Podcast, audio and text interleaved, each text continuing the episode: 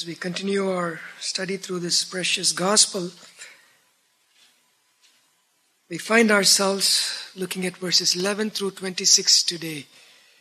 Page 1419, if you're using the church Bibles here, page 1419, Matthew 11, I'm sorry, Matthew 27, verses 11 through 26. Uh, to be honest with you, I feel I'm standing on holy ground here as I'm uh, looking at this passage in front of me. No other text in Matthew so far, in my personal preparation, and uh, has moved me so much as much as this passage. A very familiar passage, but for the reasons beyond my understanding and in keeping with the Lord's sovereign purposes, uh, this text uh, has moved me and crushed me. I, I pray that God would um, help all of us to see the magnitude of our Lord's suffering as He went through this for us. From here on, the rest of Matthew 27, it gets uh, worse in one sense, but also it gets glorious in another sense. He had to go through that so that you and I could have this hope, could have this. Uh, joy in the midst of even the deepest of pains. Title of uh, this uh, message today is uh, Stand Firm Even When Things Get Tough. Stand firm even when things get tough. Let me read the entire text and pray. I look at what the Spirit has to say to us. Matthew 27 and verse 11. Meanwhile, Jesus stood before the governor, and the governor asked him, Are you the king of the Jews? You have said so, Jesus replied. When he was accused by the chief priests and the elders, he gave no answer. Then Pilate asked him, Don't you hear the testimony they are bringing against you? But Jesus made no reply, not even to a single charge, to the great amazement of the governor. Now it was the governor's custom at the festival to release a prisoner chosen by the crowd. At that time, they had a well known prisoner whose name was Jesus Barabbas. So when the crowd had gathered, Pilate asked them, Which one do you want me to release to you? Jesus Barabbas or Jesus who is called the Messiah? For he knew it was out of self interest or jealousy that they had handed Jesus over to him. Verse 19 While Pilate was sitting on the judge's seat, his wife sent him the message Don't have anything to do with that innocent man for I have suffered a great deal today in a dream because of him. But the chief priests and the elders persuaded the crowd to ask for Barabbas and to have Jesus executed. Which of the two do you want me to release to you? asked the governor. Barabbas, they answered. What shall I do then with Jesus, who is called the Messiah? Pilate asked. They all answered, Crucify him. Why? What crime has he committed? asked Pilate. But they shouted all the louder, Crucify him. When Pilate saw that he was getting nowhere, but that instead an uproar was starting, he took water and washed his hands in front of the crowd. I am innocent of this man's blood, he said. It is your responsibility. All the people answered, His blood is on us and, our ch- and on our children.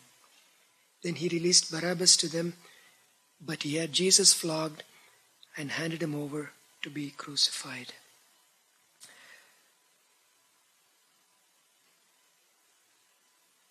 Bruised and beaten, suffered and bled, and yet to reconcile the very ones who nailed you to the cross. Lord Jesus, I am one of those who was there shouting, Crucify.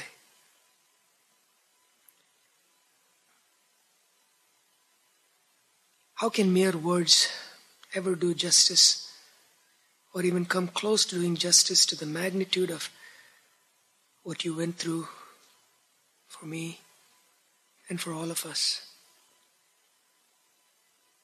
I pray that you will be heard through the working of your Spirit today. And I, along with all the people here, would come under a tremendous conviction as well as great assurance and joy for the great compassion you show to sinners like us who still fail to revere you, to honor you, to fear you, and yet at the same time to also have that peace that your Spirit gives, knowing that we belong to you. Lord, my prayer is again if anybody here is far away from you, help them to see you, Jesus, despised and rejected for their sake, that they would not wait one single moment, even while the word is being preached, your Spirit will grab their heart and open their eyes to see your glories, and they may fall on their knees and say, Lord Jesus, save me. Please do that work through your Spirit. For your name's sake, I pray. Amen. Amen. The Apostle Paul, while encouraging Timothy to stand firm for the gospel, in 1 Timothy 6, verses 12 through 14, said these words, familiar words Fight the good fight of the faith. Take hold of the eternal life to which you were called when you made your good confession in the presence of many witnesses. In the sight of God who gives life to everything, and of Christ Jesus, who while testifying before Pontius Pilate made the good confession, I charge you to keep this command without spot or blame until the appearing of our Lord Jesus Christ. Paul is calling young Timothy to fight the good fight, meaning to stand firm to the very end. Don't turn your back. Stand firm to the very end. He motivates him by using Jesus as an example, especially how firm Jesus stood as he made the good confession before Pilate. And what's the good confession? The truth that, yes, I am the Messiah, the King. That confession cost Jesus his life. That led him to be crucified. If he said, I'm not the Messiah, Pilate would have let him off the hook. He made the good confession, knowing he would die. Paul uses that as a motivation to say, just as you, Timothy, made your good confession, maybe referring back to his baptism, or when he was called to leadership, or a combination of those, Paul tells Timothy, look back. Don't be a liar. You made that good confession. You'll follow Jesus no matter the price, no matter the cost. Press on. Press on. Continue to keep that good confession. I am a follower of Jesus Christ, no matter what. And this passage we have in front of us talks about the confession, good confession Jesus made before Pilate. And I pray this will motivate us to stand firm even when things get tough. Because Jesus is worthy. That's the only reason.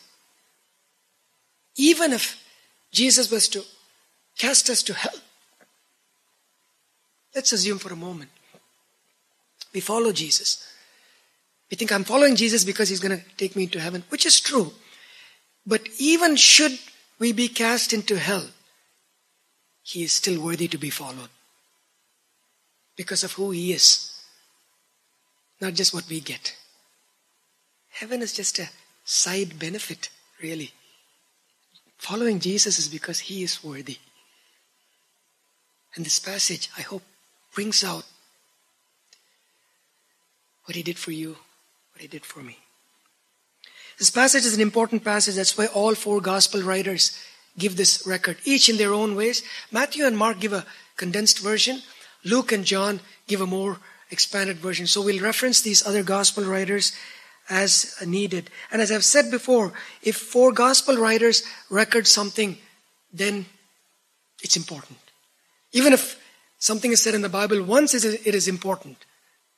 But when it's four times, we better pay close attention. And since Paul references this to encourage Timothy to continue running the race, I think that also adds a little more incentive for us to pay attention to this passage. A little recap as to where we are in the Gospel of Matthew. Jesus' trial at the hands of the Jewish council is over. And their verdict, Matthew 26, verse 66, he is worthy of death. But since the Jews did not have the authority to execute anyone, they could not exercise capital punishment, so they bring him to Rome, authority of Rome. Pilate was the highest authority in Judea as the governor. So they bring him uh, to him, but before they bring him, they physically abused Jesus, which was no need at all. And they shouldn't have done that, by the way. Matthew 26, verse 67 talks about slapping Jesus, striking him with their fists. So it's likely, here's Jesus standing before Pilate, already bleeding, already bruised. That's where we pick up this from verse 11. Meanwhile, Jesus stood before the governor, and the governor asked him, Are you the king of the Jews? Now, what made Pilate ask that question? Matthew doesn't give us that answer, but Luke does. In Luke 23, verse 2, this is what the charge that the religious leaders bring before Pilate as they got Jesus there. They say, We, that is the religious leaders, we have found this man subverting our nation. He opposes payment of taxes to Caesar and claims to be the Messiah, a king. You see, Rome didn't care about any religious uh, breaking of any religious rules and things like that. All Rome cared about was is, he, is, a, is a person guilty of doing something that is a threat to Roman authority? So they come and they say, This man opposes paying taxes. That's number one charge. Number two, he also pretends to be a king, a threat to Caesar. So they bring that as the charge to get, and those are charges. If they stick, a person would be executed. So that's the charge they're bringing here. But the later part of the story clearly reveals to us Pilate didn't buy that for one second. He didn't believe Jesus was guilty. Here he's seeing Jesus beaten up and that he's a threat to Rome. But it was still his duty to protect the interests of Rome because none could pose a threat to Caesar. So that's why Pilate asked the question Are you the king of the Jews? This is a critical question. The answer to this would determine Jesus' fate. Here's where he makes the good confession. Second part of verse 11. You have said so, Jesus replied. It's an affirmation, meaning the answer is yes. This is the third time Jesus is using this phrase, you have said so. Earlier in Matthew 26, verse 64, he said the same thing when Caiaphas asked him, Are you the Messiah? Yes, you have said so, basically. there. You have said so is yes, you are right. You with your own mouth are confessing the truth. Earlier in Matthew 26 verse 25, when Jesus said, one of you will betray me, Judas asked him, is it me? And Jesus said, you have said so. You have said so. This is a clear affirmation. There's no doubt as to the minds of Pilate and the surrounding people what that meant. He stood firm even when things got tough and would get even more tougher. Meanwhile, the religious leaders, they continue to accuse Jesus. They want to make sure that they get rid of him. But notice his response, verse 12. When he was accused by the chief priests and the elders, he gave no answer. So they're piling up one charge after another. Pilate knew Jesus was not guilty. He knew the charges brought by these leaders were false. Think about it. Pilate's the most powerful authority there. Three plus years, Jesus has been doing a lot of miracles. He's been causing a stir. Pilate would have known about him. He would have known this man is not causing any confusion. He's only doing good. Okay? Pilate would have been familiar with that. The same hand, Pilate also knew something about the religious leaders. History tells us Pilate and the religious leaders were always in conflict. He did things that upset them, and Judea was always known for their rebellion against Rome. So there was always that conflict going on. So he gives Jesus the opportunity to defend himself. Look at verses 13 and 14. Then Pilate asked him, Don't you hear the testimony, the witnesses, the witnessing these people are bringing against you? But Jesus made no reply, not even to a single charge to the great amazement of the governor. Well, Matthew does not mention. John in his gospel mentions a brief interaction between Pilate and Jesus. I think it would benefit you if you want to turn with me to John chapter 18. To your right, two books, or you can just listen to me as I'm uh, talking. John chapter 18. We're going to pick it up from verses 33 on. It's page 1542 in the church Bibles here. John 18, verse 33. So Pilate is uh, going back inside the palace, summoning Jesus and asking him, Are you the king of the Jews? So notice what Jesus says. Is that your own idea, Jesus asks, or did others talk to you about me?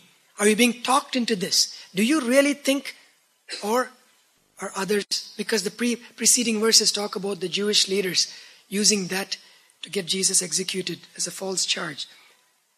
Verse 35 Am I a Jew? Pilate replied. Your own people and chief priests handed you over to me. What is it you have done? Jesus' response, verse 36 My kingdom is not of this world. If it were, my servants would fight to prevent my arrest by the Jewish leaders. But now, my kingdom is from another place. You are a king then, said Pilate. Jesus answered, You say that I am a king. Again, you say you're, you're, yes, you're right. In fact, the reason I was born and came into this world is to testify to the truth. Everyone on the side of truth listens to me. Pilate asked this question that's echoed ages since then. What is truth? retorted Pilate. With this, he went out again to the Jews gathered there and said, I find no basis for a charge against him. Come back to Matthew. Come back to Matthew. It is at this point, after this brief interaction with Pilate, Jesus remains silent. I've spoken the truth. It's up to you, Pilate. You know the truth, Pilate.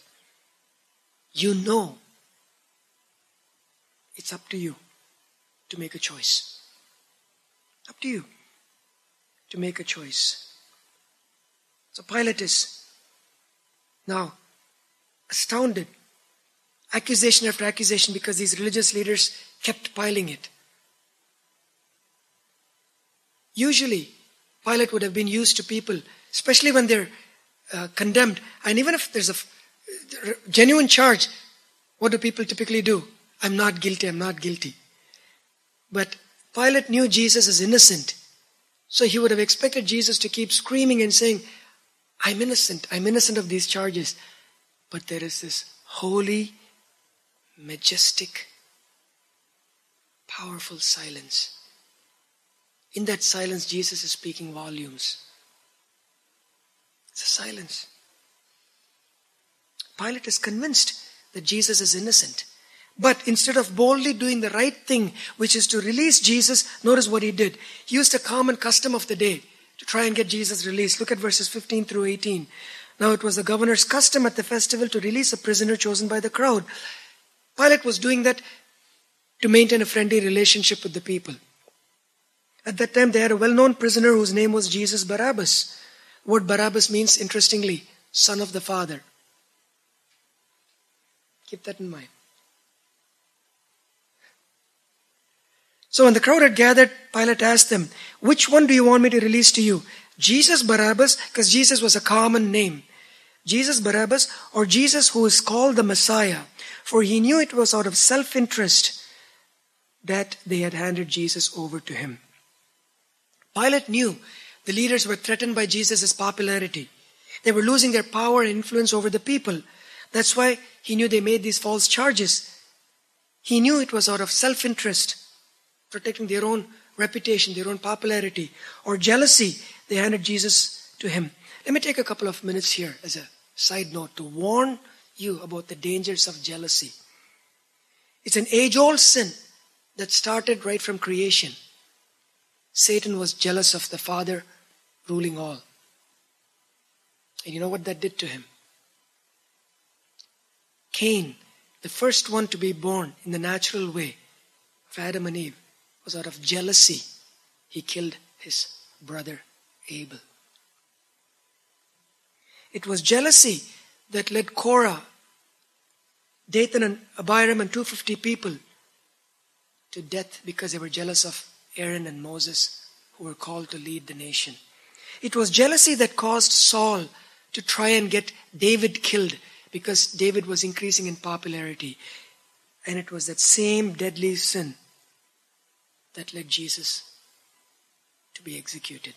Later on, these same religious leaders would be jealous of the apostles because they were gaining in popularity. No wonder Solomon described the deadly power of jealousy with these words. Proverbs 14, the second part of verse 30, I'm quoting the New Living Translation.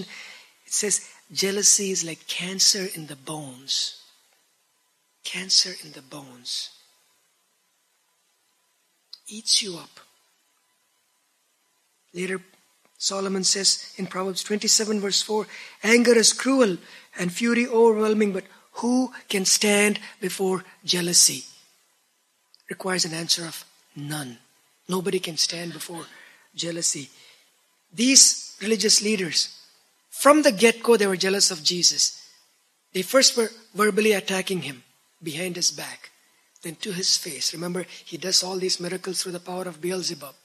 This man eats and drinks with sinner. He's a glutton, he's a drunkard. And then it increased to the point of wanting him killed. That's what jealousy does. It starts with us having a little resentment in our hearts. Then slowly starting to make negative comments about the person. And eventually you can see nothing good in that person. And if the law permits, we would want to physically put them away. But because the law does not permit, it just breeds, breeds, breeds on the inside like cancer in the bones. That is why this sin must be dealt with swiftly and quickly. No, there's no there's no half measures. Radically it has to be eliminated. And by the power of the Holy Spirit, it can be done. It must be pulled from the roots. Stop comparing your life with others. Be thankful and content for what you have. That's one of the best ways to kill jealousy. Why do you think teenagers young people are fighting with so much anxiety, depression, and all kinds of issues. It's this comparison. How am I perceived in comparison to others? Another way to kill jealousy is to genuinely start praying for the people you're jealous about. I tell you, you cannot pray for a person and get jealous at the same time. So, remember, it's this deadly sin that got the Son of God Himself crucified. Don't take it lightly. Back to Matthew. So Pilate knows now jealousy is the reason these leaders were trying to kill Jesus. So he offers them a trade. And what's the trade? Who do you want to set, who do you want me to set free? Jesus, the Messiah, the one who healed many and never hurt anyone, or Barabbas, the one who was guilty of insurrection and murder? Pilate was almost certain they'll pick release Jesus. But before we see the crowd's response, notice what else Matthew tells us, verses, verse 19. While Pilate was sitting on the judge's seat, his wife sent him this message Don't have anything to do with that innocent man, for I have suffered a great deal today in a dream because of him. Was it God who gave this dream to Pilate's wife? Text doesn't say. But considering the fact that God is sovereign over all events, God was using even this dream as another nudge to Pilate. Pilate, do the right thing. Do the right thing. Romans, very superstitious people. Unfortunately, as we read further, Pilate doesn't heed to that warning either.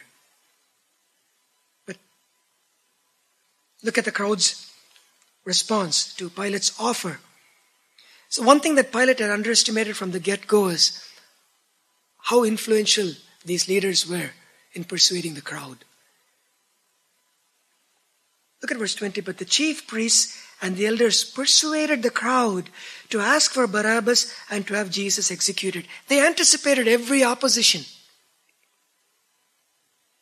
Pilate was up against a force that required either he radically commits to the truth or not. So the crowd crowd are already influenced. It's a mob.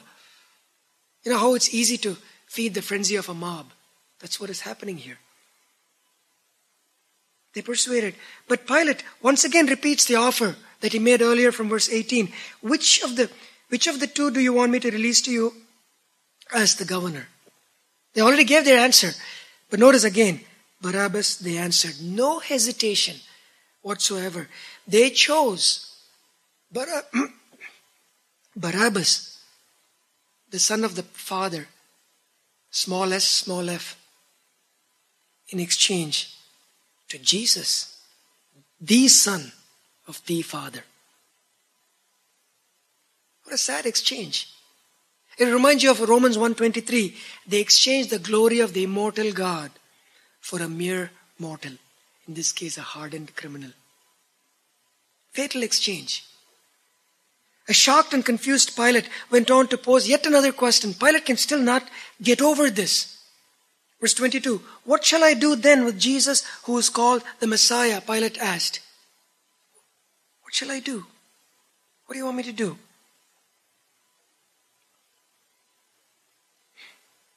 So he's throwing the ball back to their court. That's what he's doing.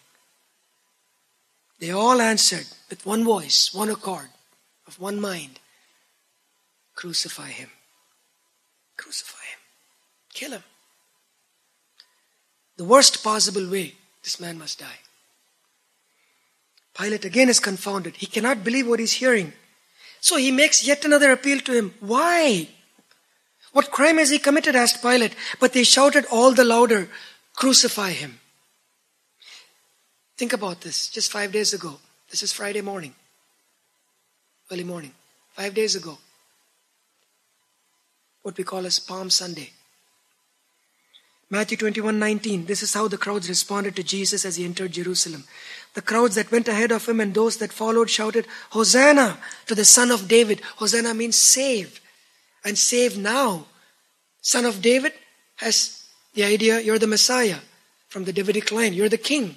Save us, O king. Blessed is he who comes in the name of the Lord. Hosanna in the highest heaven.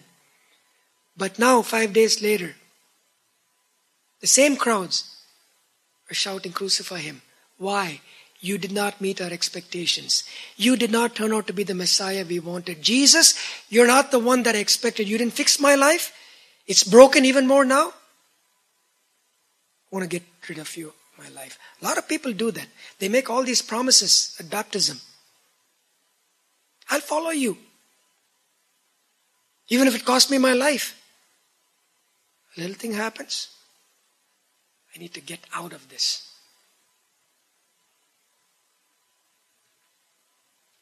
When persecution comes because of the word, they fall away. Seed sown on the thorns. Because of the word. Because of the word. Bloodthirsty mob. How fickle are the praises of men. That's why don't live for the praises of mere mortals. Think about marriages. The day of the wedding, all those vows are made. The same people, sometimes months or years later, become sworn enemies. That's how fickle human opinions are. Doesn't mean we don't care about people's opinions, but we don't live for the praises of people. That's the idea. No wonder John earlier told us in Jesus' ministry that Jesus never carried, got carried away with people because he knew what was in their hearts. John chapter 2, verse 25. Lesson for us again. You live for people's praises, you're going to be disappointed sooner or later.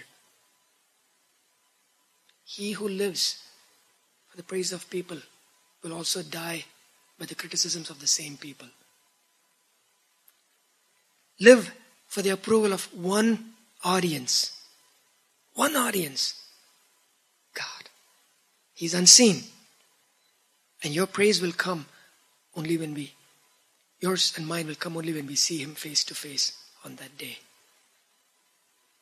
So Pilate finally gave up trying to persuade Jesus he, so he did what's now become a symbolic expression even to this day when someone does not want to take responsibility for their actions. Look at verse 24. When Pilate saw that he was getting nowhere, but that instead an uproar was starting. He didn't want a riot. He took water and washed his hands in front of the crowd. I'm innocent of this man's blood, he said. It's your responsibility.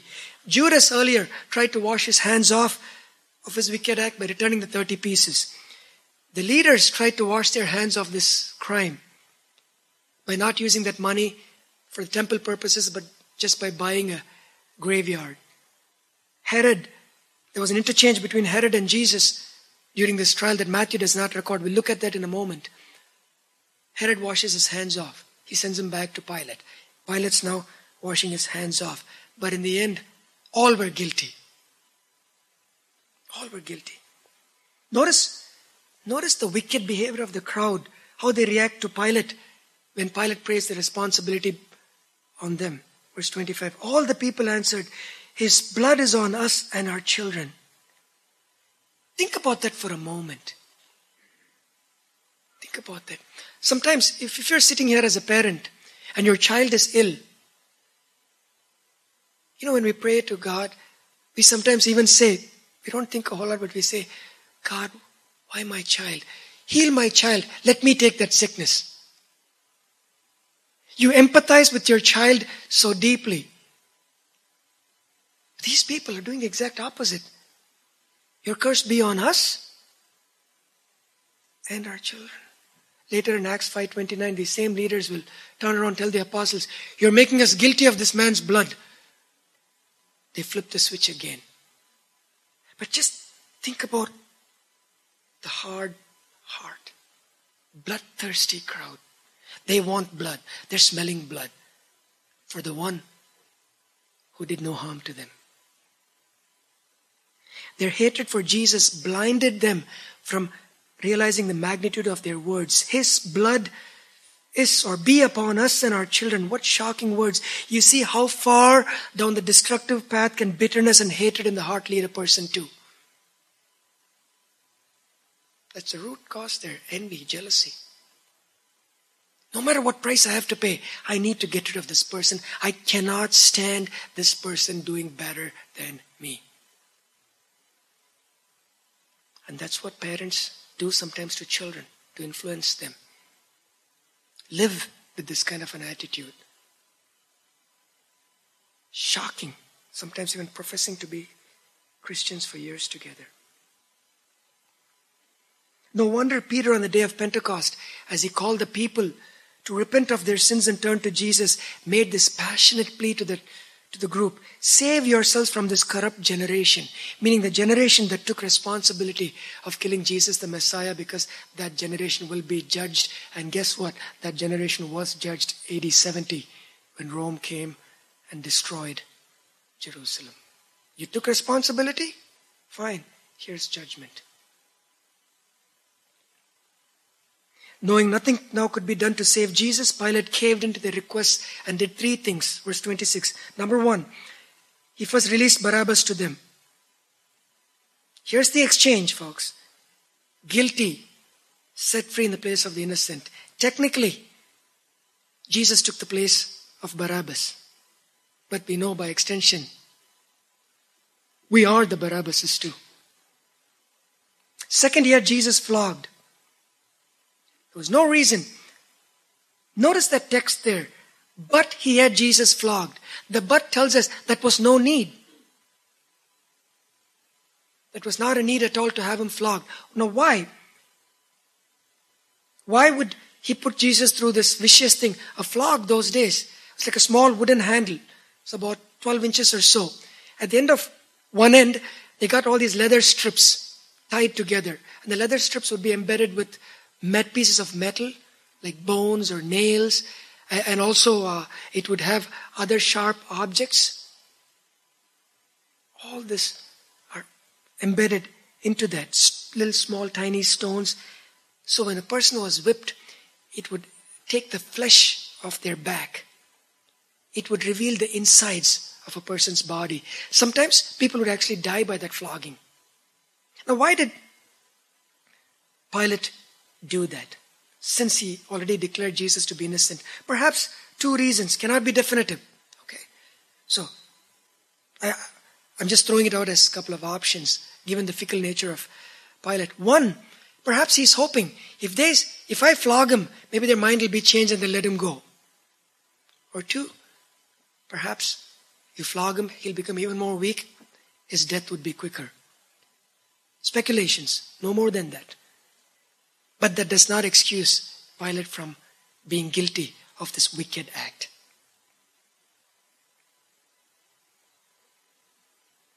But God was still in control. Even this act did not happen outside God's sovereign will. How so?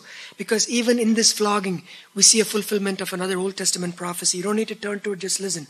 Isaiah 53, verse 5. But he was pierced for our transgressions, he was crushed for our iniquities. The punishment that brought us peace was on him, and by his wounds, referring to this, he was healed. Or by his stripes, by his wounds. This is how Jesus got those wounds.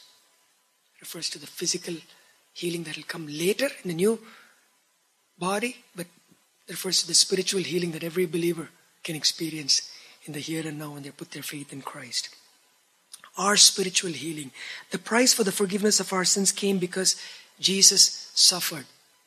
Part of that suffering included this flogging. And notice the third thing Pilate did, last part of verse 26, he handed Jesus over to be crucified. This again God clearly predicted, didn't he? Isaiah 53 5. He was pierced for our transgressions. When Isaiah wrote that, crucifixion was not even invented, it came later. Isaiah predicts this is how the Messiah would die.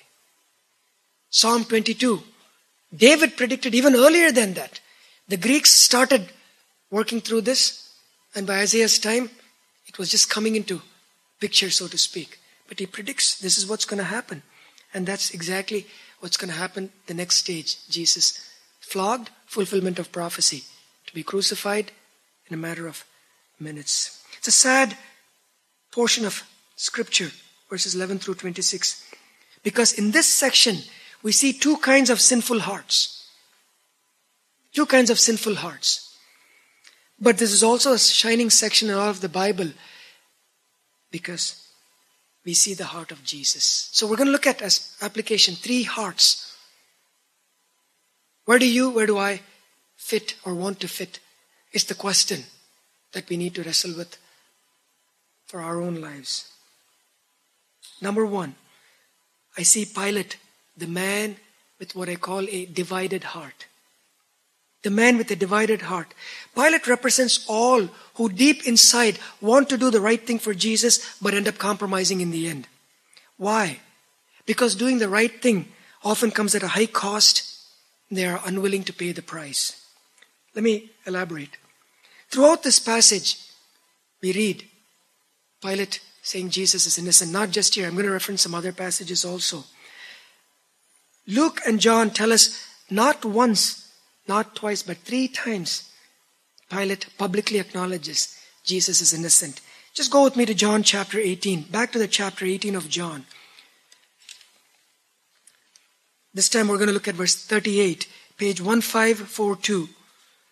John chapter 18. Look at verse 38.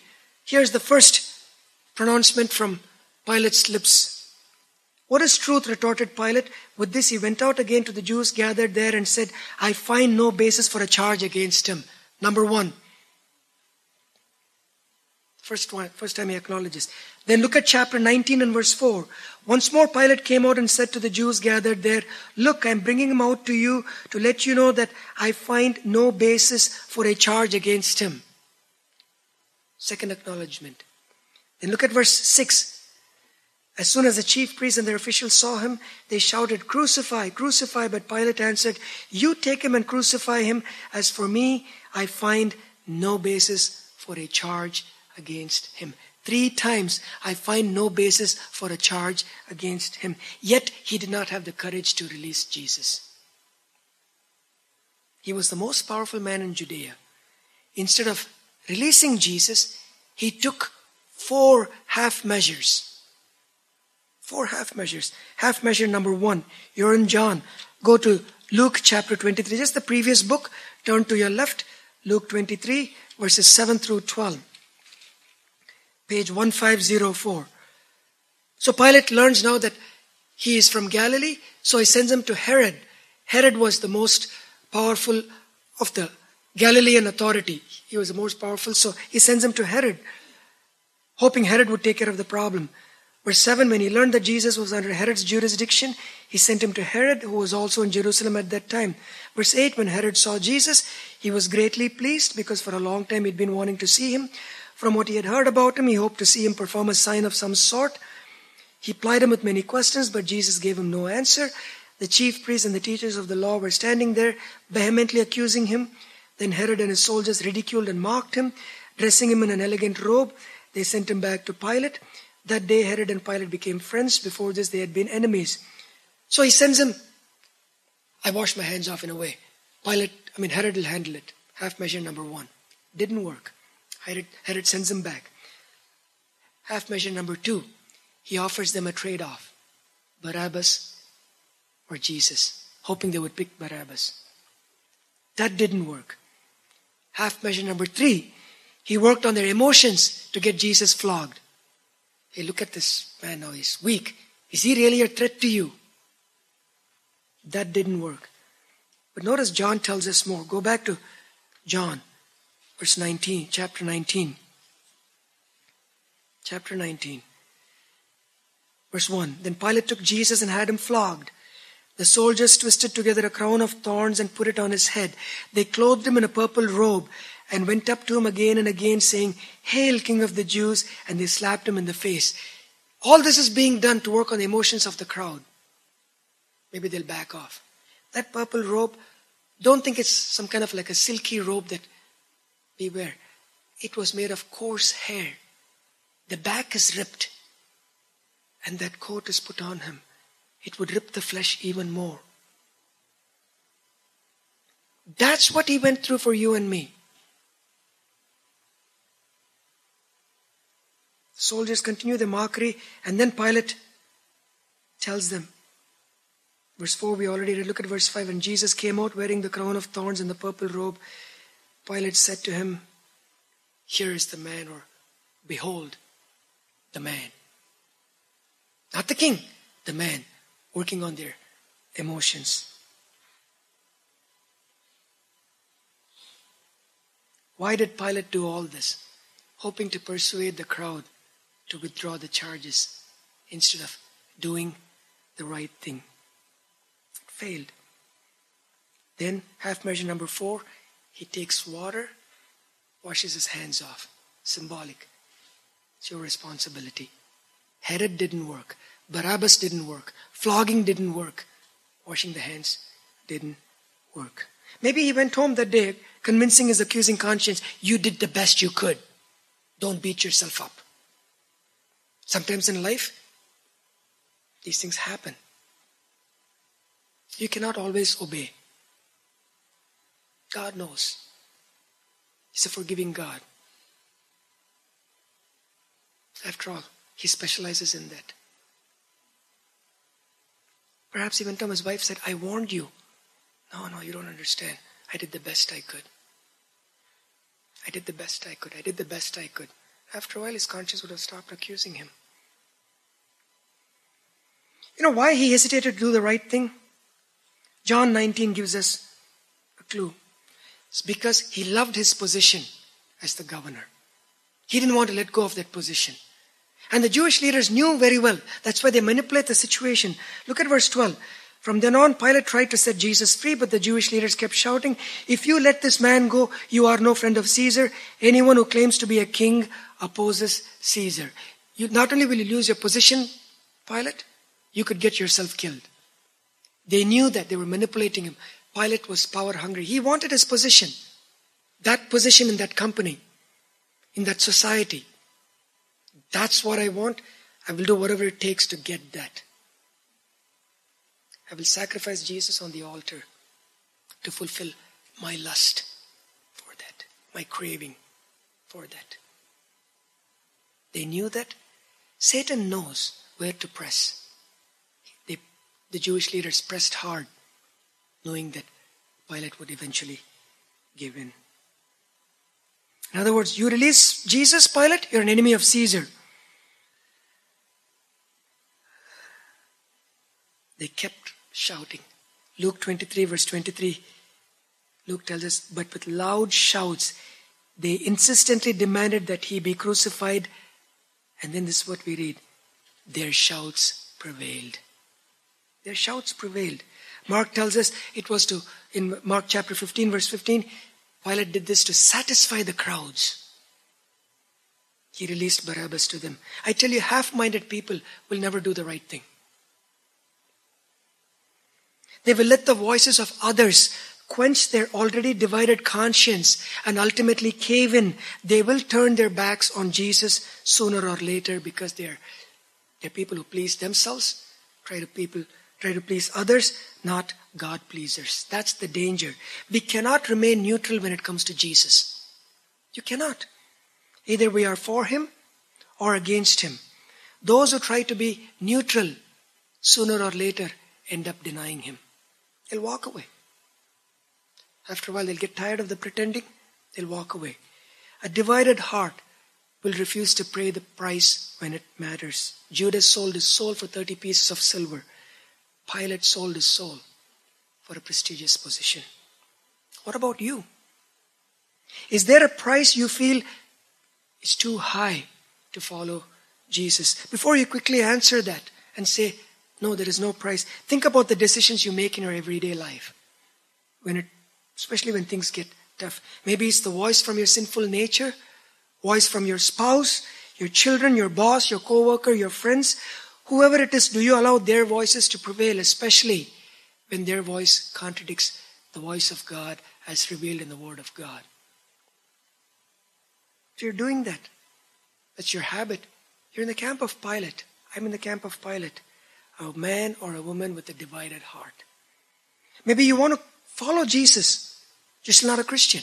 You want to follow Jesus. But you care so much about others and you say, you're afraid. You're letting others dictate the consequences of following Jesus. You say, I lose my freedom if I come to Jesus because I lose my relationships. What freedom do you have because you're focused on them? If they're to leave you because you follow Jesus, you're already a slave to their opinions. You're a person with a divided heart. Stop and think where will those people whom you're so desperately seeking to please be on Judgment Day? Not to defend you. They'll have their hands full answering for their own sins. I tell you, only one man can save you on that day. The God man Jesus, the Son of God, the Son of the Father of all the universe. So make a choice this day. Either you are for Jesus or against Him. No half measures. No divided heart. A second thing that I see in this passage is the heart of the leaders and the crowd, and I want to call their hearts as a depraved hearts. Pilate was divided, depraved. They both end up in the same way because depravity is a part of uh, being divided in heart is a part of being depraved. But notice how depraved these people were. It was, it was only one thing that they wanted get Jesus out of this earth. The same Jesus who did nothing but good, casting out demons, healing people, providing bread for them, teaching them good things. We don't care. We need to get rid of him, even if this brings a curse on us and our children. Their blind hatred. Notice what else they did. Very important. John chapter 19, verse 15. Very important because this text does not explain why this is a bad, this is such an evil thing. In John 19, the second part of verse 15, after they cry out, Crucify, crucify, Pilate asked, Shall I crucify your king? Notice their response. We have no king but Caesar, the chief priest answered. You know something? The Jews hated to be under the authority of Rome. But now they acknowledge Caesar is our only king. But that's not the main point.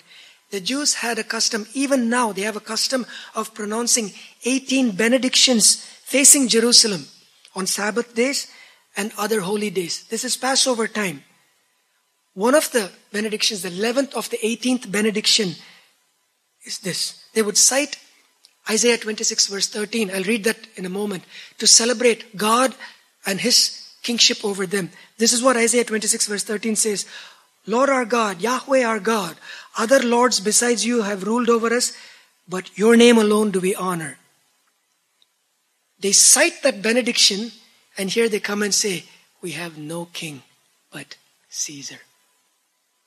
You see the magnitude of a heart that is given to sin? We have no king but Caesar. And we enjoy being under that kingship, is what they're saying. They're celebrating.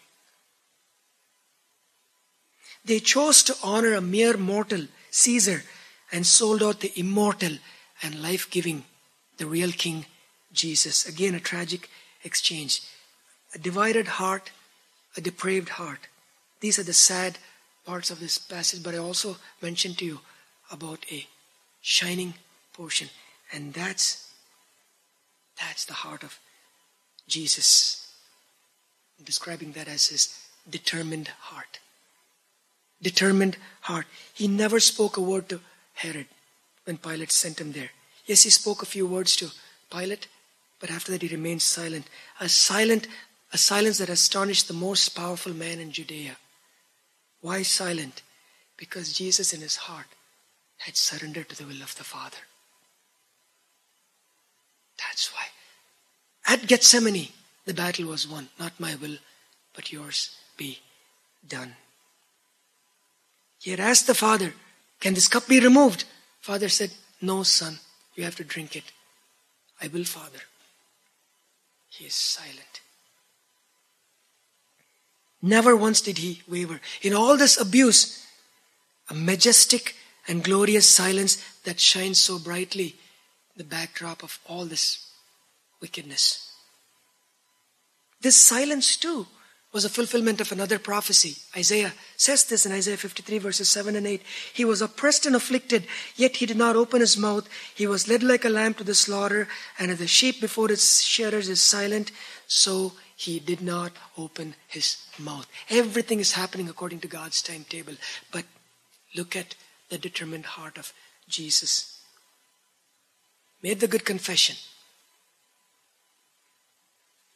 Isaiah went on to say, By oppression and judgment he was taken away.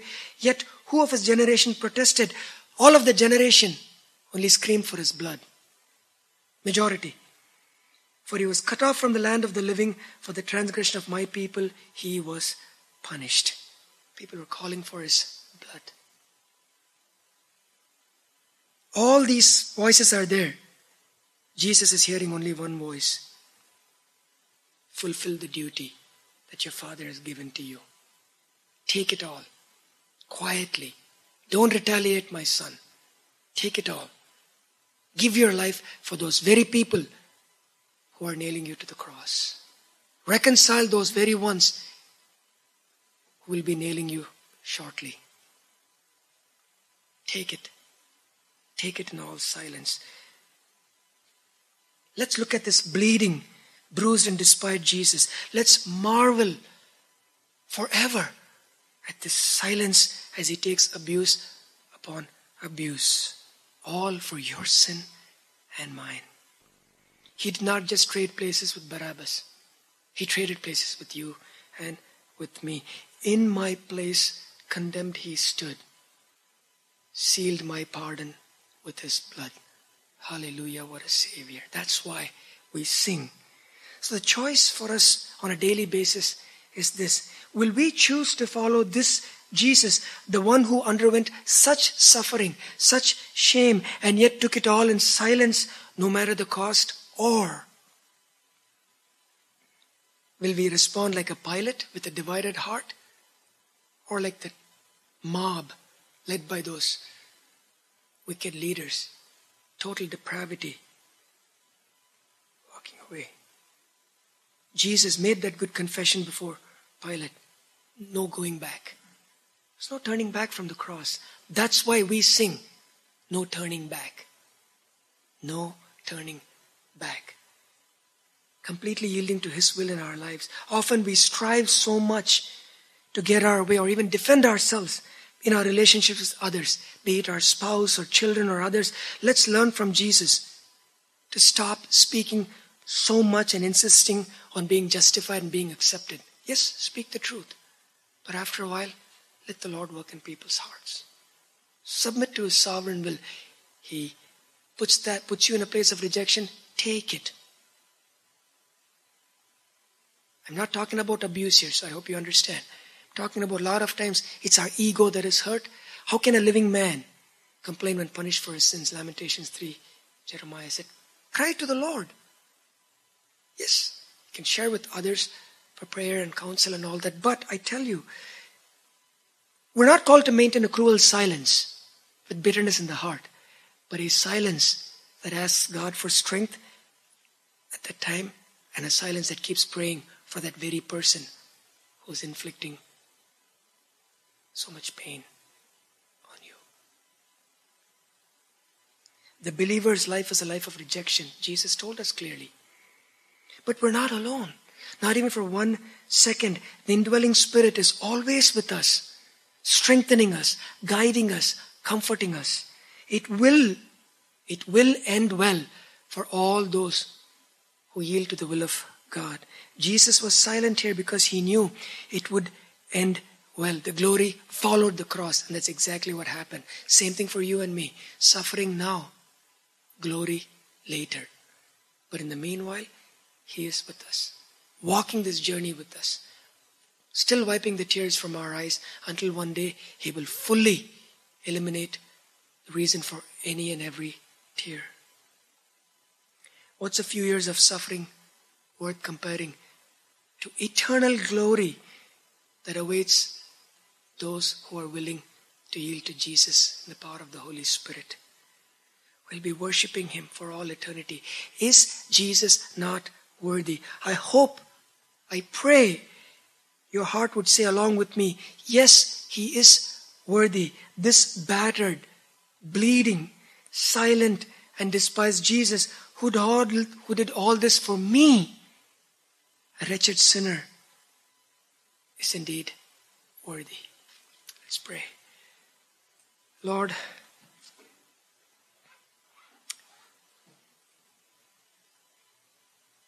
take this small offering that you enabled me to give to you by working through this passage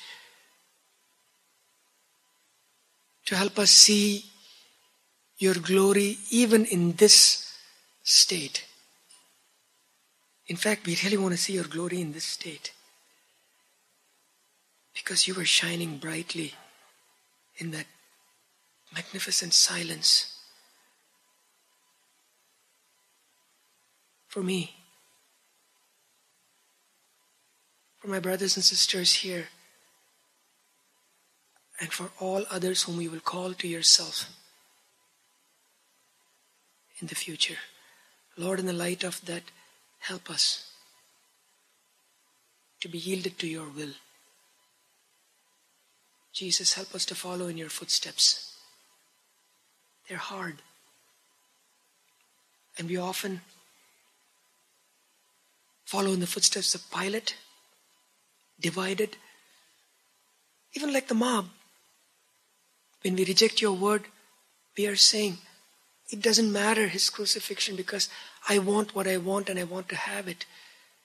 Forgive us for those times when we willfully, blatantly shake our fist against you, claiming our best interests.